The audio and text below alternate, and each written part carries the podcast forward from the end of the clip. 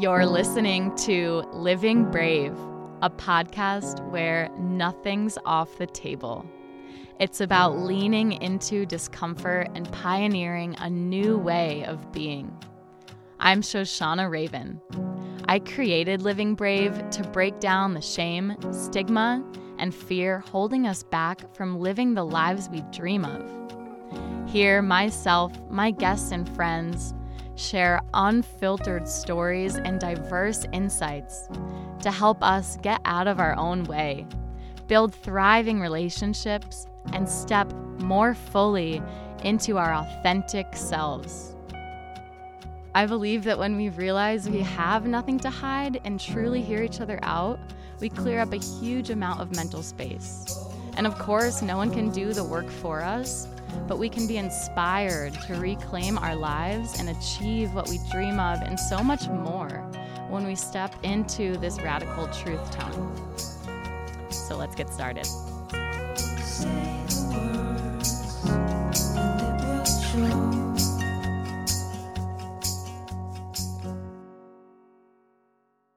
Hey, everybody, welcome to episode 11.5 because I just recorded this whole thing and realized I didn't have the mic plugged in, and it was a real test for me. but uh, round two, I want you guys to have really good audio quality because I know when you're sitting in your car, that little muffly sound in the background is sometimes not nice. So here we are. Bear with me. I am feeling under the weather in Hanoi right now, Vietnam. Today, I want to talk about role playing just to set the mood a little bit.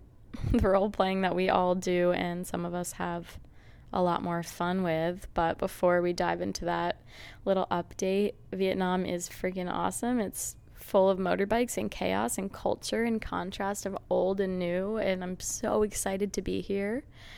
And just because I'm having these flu like symptoms, it's inviting an opportunity to be super grateful for Miles for taking care of me and all that's to come. It's actually making me more like, shit, this city is awesome and I wish I was out there exploring. So, yay to everyone who's feeling sick. This shall pass, and I know that you will come out healthier and stronger than ever. I hope that you had a peaceful and celebratory New Year's in the way that feels good for you. I know we all have thoughts on goal setting and looking back, and we're all sharing a ton. And although I heard something like 8% of people follow through with their goals, I have learned to love New Year's as a time of like collective processing and integration of like, hey, what worked last year? What did I do? What did I accomplish?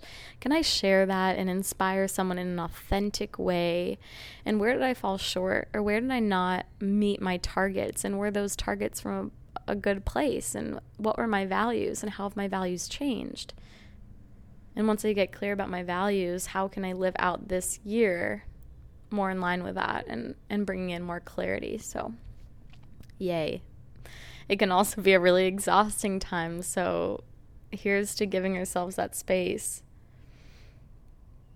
And speaking of space to just be, I want to talk about a topic that's been extremely transformational for me and also is like a total mind fuck and I love talking about. So we dive deep on here. About role playing and the stories that we tell ourselves and the stories we live our lives by. So we all play roles. We know that that's what drives our society and it works. And this whole machine is working because you go to school to be a doctor and I go to school to be a lawyer. And someone, thankfully, learns how to make delicious food and I get to eat it and it fuels all of us. And it works. We like it. It's yay. But the thing is, we all can relate to feeling stuck Sometimes we can't pinpoint why we feel stuck or stagnant, but it's because of a role. And I see roles essentially as stories that we make up to make sense of ourselves, the world, and our place in it. And these stories are so beautiful and painful and full of effort. I love storytelling, but they're made up. They're based on events, but they sometimes have nothing to do with the present state. And we all know that things are constantly evolving.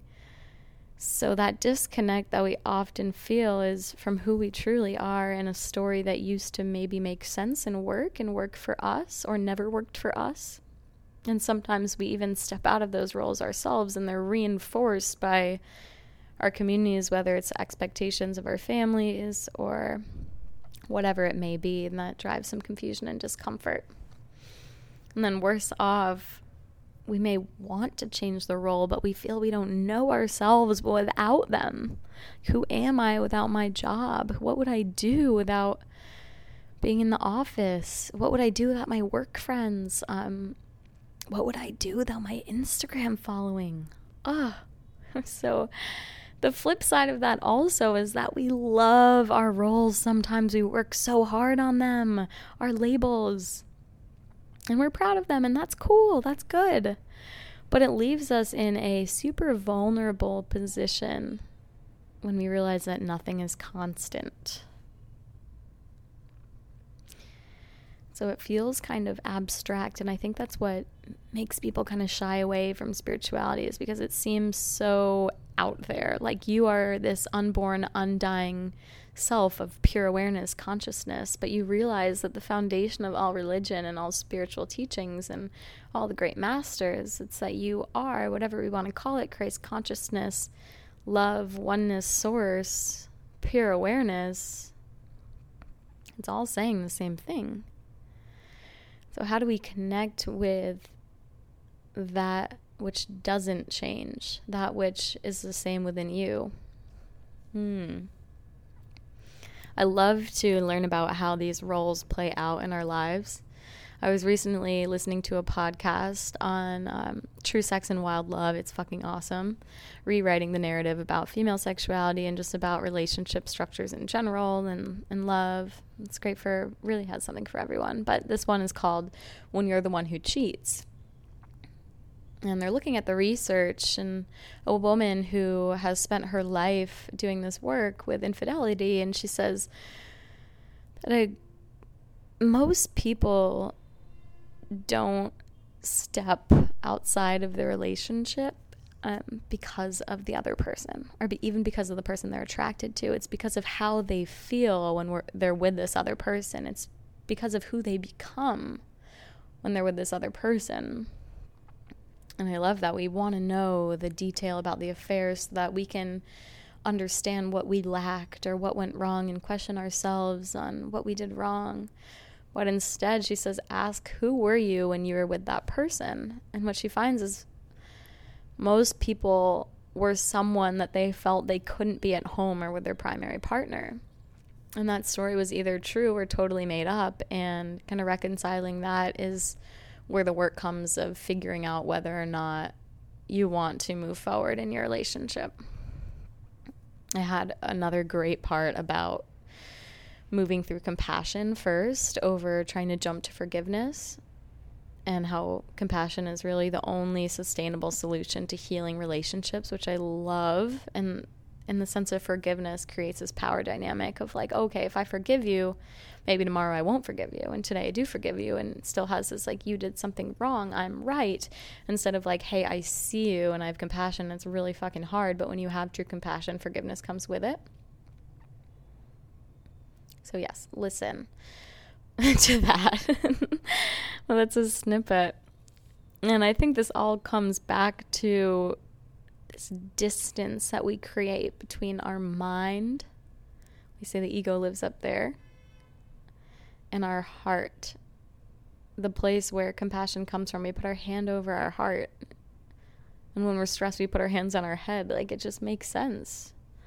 Uh, Mooji the same teacher that really opened my eyes to a lot of this and first introduced me to the fact that these this isn't a an idea or a concept that you are this self versus your changing person. It's an experience. And if you try to understand it through thought then you never will.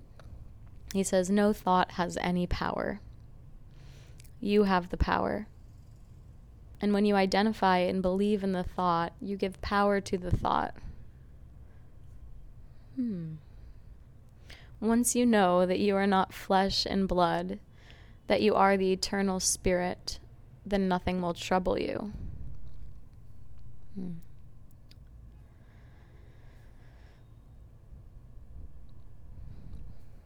We all have flickers of this. We don't have to sit in a cave or jump into a practice for years, I believe, to experience this sense of pure being of the true I am before I became all these things and picked them up and wore them like clothing, whether I think they're fashionable or not. He has a really beautiful exercise. It's like a meditation of sitting, closing your eyes, getting in a comfortable seat, and just seeing yourself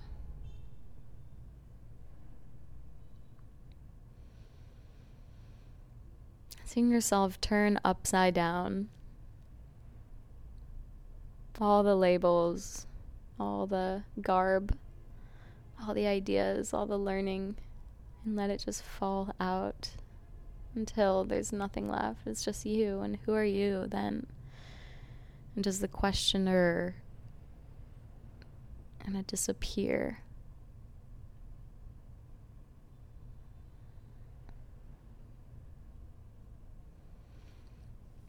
This peace and being pure awareness and letting go of the idea that you are something and you have to be something and you're defined by your experiences and even your future actions. So the past and the future. That's a huge blow to our ego because our ego is is the one pulling us away from the presence of consciousness but the ego is not always happy about this. and I had these questions when I was in satsang of like, oh my gosh, all this talk about killing the person and killing the ego. Like, can I live with the person? Like, what if I like this person that I've created and I know it's not me? Okay, I get it because I used to be shy and now I'm outgoing. So obviously I'm neither. But um, I've worked really hard on being this person. So can I still be that? And they say in satsang that someone will come up and ask the question that you've been thinking about. That's kind of exactly what happened. This woman came up and she said, it's like a couple hundred people in this auditorium, and Mooji just answers questions and she's crying and she says, Thank you so much. I cried all day yesterday after satsang because I've been trying so hard to be this person. I've put so much effort into perfecting this person. I've created this nonprofit from the ground up. I'm a good person. I am all those things, but it's I don't have to try anymore. And it's not that she isn't that, it's that she doesn't have to try. And this has always helped me in moments of social anxiety, right?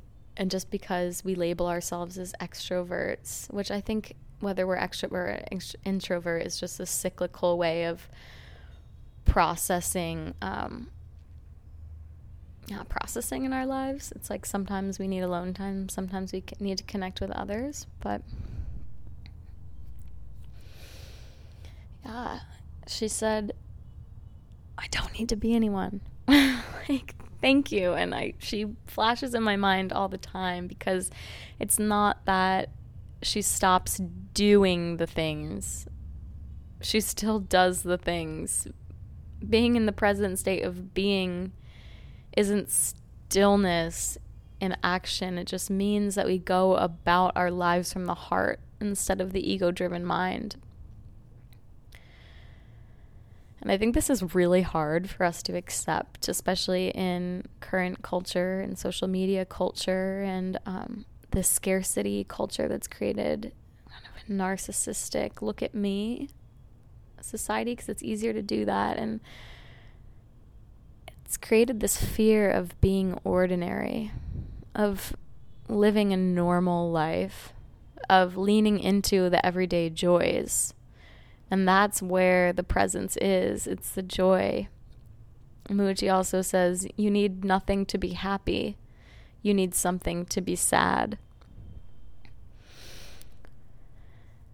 And Brene Brown, I've been reading Daring Greatly, and it's just speaking to my everything. It's it's amazing. I'm underlying everything and she's talking about how our fear of being ordinary is preventing us from experiencing joy and this seeking for the extraordinary is distracting us from the magic of life which is pure being pure consciousness pure love in my opinion and in my experience. And i've i've heard the same from others. So i look forward to continuing to practice this because it is an ongoing practice and see what comes up and also connect with all of you thank you again for carving out some time to be here with me, even when there might be some motorbikes in the background, some background noise. I'm not in my beautiful studio in Denver, but that makes it a little more beautiful